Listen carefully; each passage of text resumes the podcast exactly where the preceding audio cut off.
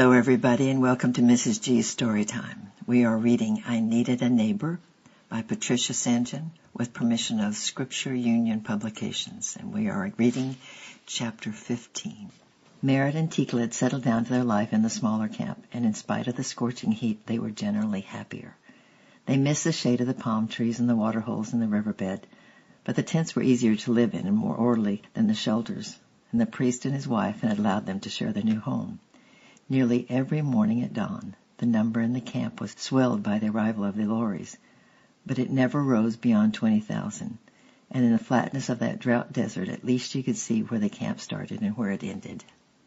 Best of all, as far as Merritt was concerned, there was Emma.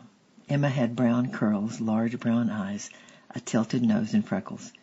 She worked in the therapeutic feeding center, mixing milk and attending to the weakest babies. Merritt had been drawn to her because she had wept over the brightly dressed baby, but she had loved her later that same day because Emma had loved Tikla. He had arrived, exhausted from the night in the truck, looking like a tiny gargoyle, and he had eaten and laid down to sleep. He had slept for so long that Emma grew alarmed and came over to look at him. She was only twenty-three and easily became nervous. She gave him a gentle shake and he woke and looked up at her, his ugly bony face breaking into a big smile. For no apparent reason he stretched out his arms to her and climbed into her lap and she sat on the floor and cuddled him until he was suddenly sick all down her front. But she did not seem to mind. She laughed and sent Merritt for another cup of milk. For Emma and Tikla it was love at first sight. Merritt had known kindness all along the way. They had found Uncle Gabriel, who now worked with the doctor, and he was kind in a grave, dutiful way. The, uh, the priest's wife was kind too in a fussy sort of way. But Emma's kindness was different. There were dozens of little children in the center, and she was kind to them all, but although probably no one else noticed, Merritt knew that Tikla was special to her.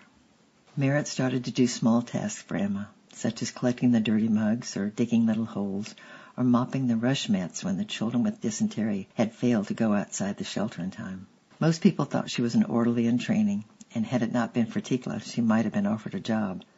As it was, she simply went on doing all she could for love of Emma. Sometimes at noon, when mothers and babies mostly dozed, Emma would come and sit beside her on the mat and gather Tikla into her lap, and Merritt would give her a language lesson. Merritt had started to learn English at school, and she knew a few words. It was wonderful to hear Emma say good morning and drink your milk the right way in Merritt's own language. And if she said it wrong, Emma would toss back her curls and laugh, and then Merritt would laugh too, and that was good, for it seemed a long, long time since she had laughed. Emma also taught Merritt a few English phrases, and that was good too, for it was months since she had learned anything except sorrow and patience. Weeks passed, and then one day there was a restlessness in the air, hot puffs of wind that lifted the tent flaps, a close, heavy atmosphere, and massed clouds on the eastern horizon. The weather was changing. The occupants of the camp lifted up their heads and thought about home. Those in charge looked at the baked earth tracks and thought of truck wheels stuck in the mud. All through the afternoon the wind rose until it was a tempest no one wanted to face. The mothers in the feeding center had mostly gone to their tents, but Merritt still lingered. Tikla had put on weight, but she herself was still weak and undernourished. She could not run fast through the storm with him, and she looked around for help. Perhaps one of the orderlies would carry him. It was Emma who came to the rescue.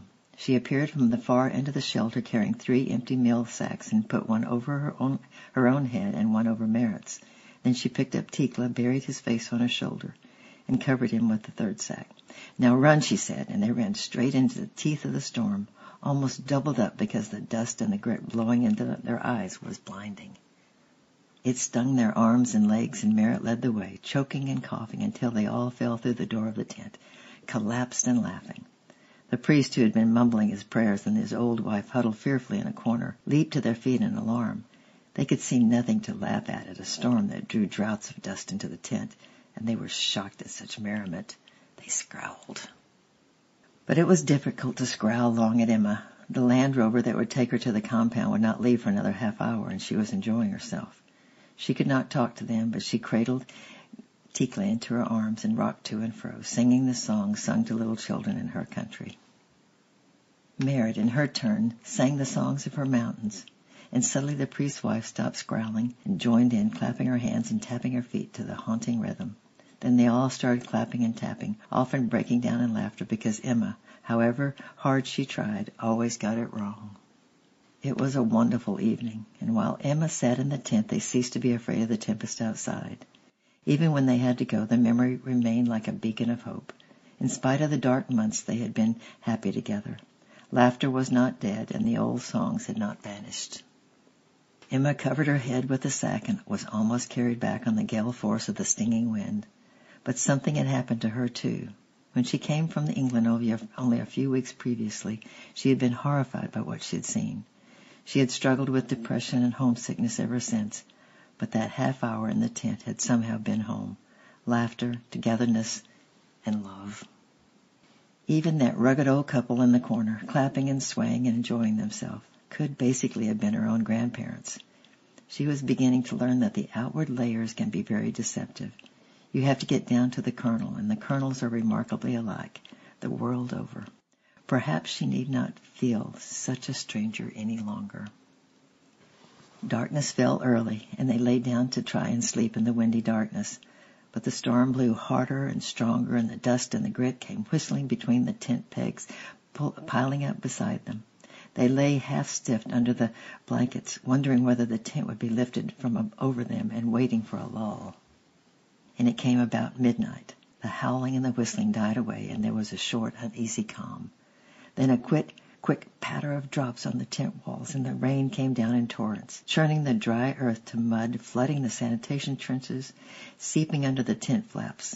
Parents got up in the dark and sat on their damp meal sacks, blankets, holding their children in their arms, waiting and praying for morning.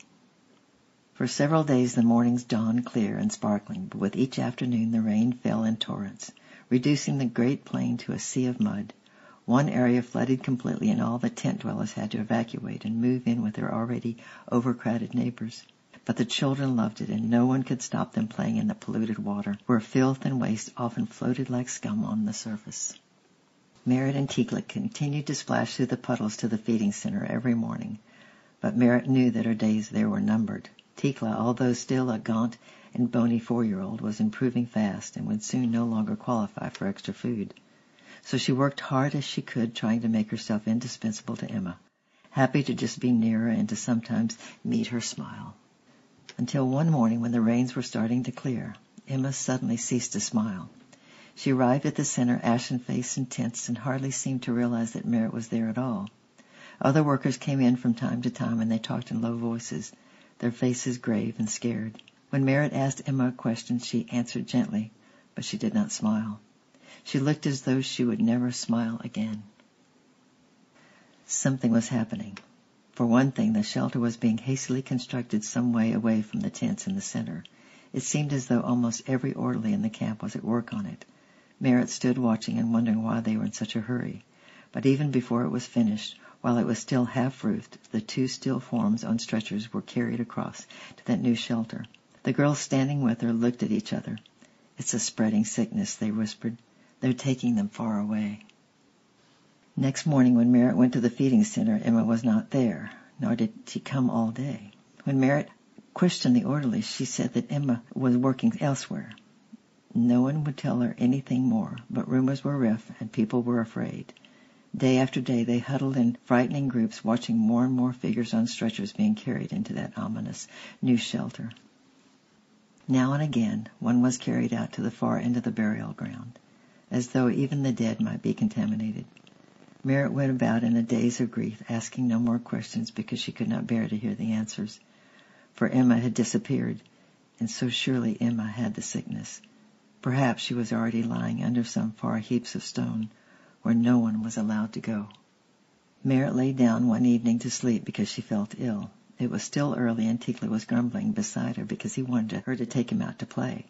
But she took no notice for her stomach seemed knotted up with cramp and she felt very cold. The priest's wife told her to get up and prepare the evening meal, but she took no notice of her either.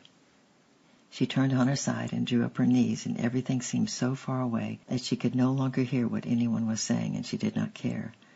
Then she heard foreign voices above her and she could not understand their language. Somebody was kneeling beside her examining her. Yes, it's another case of cholera. Merritt knew it was Peter, the young doctor, speaking. Fetch the stretcher and get her out of here as quickly as possible, and the bedding too.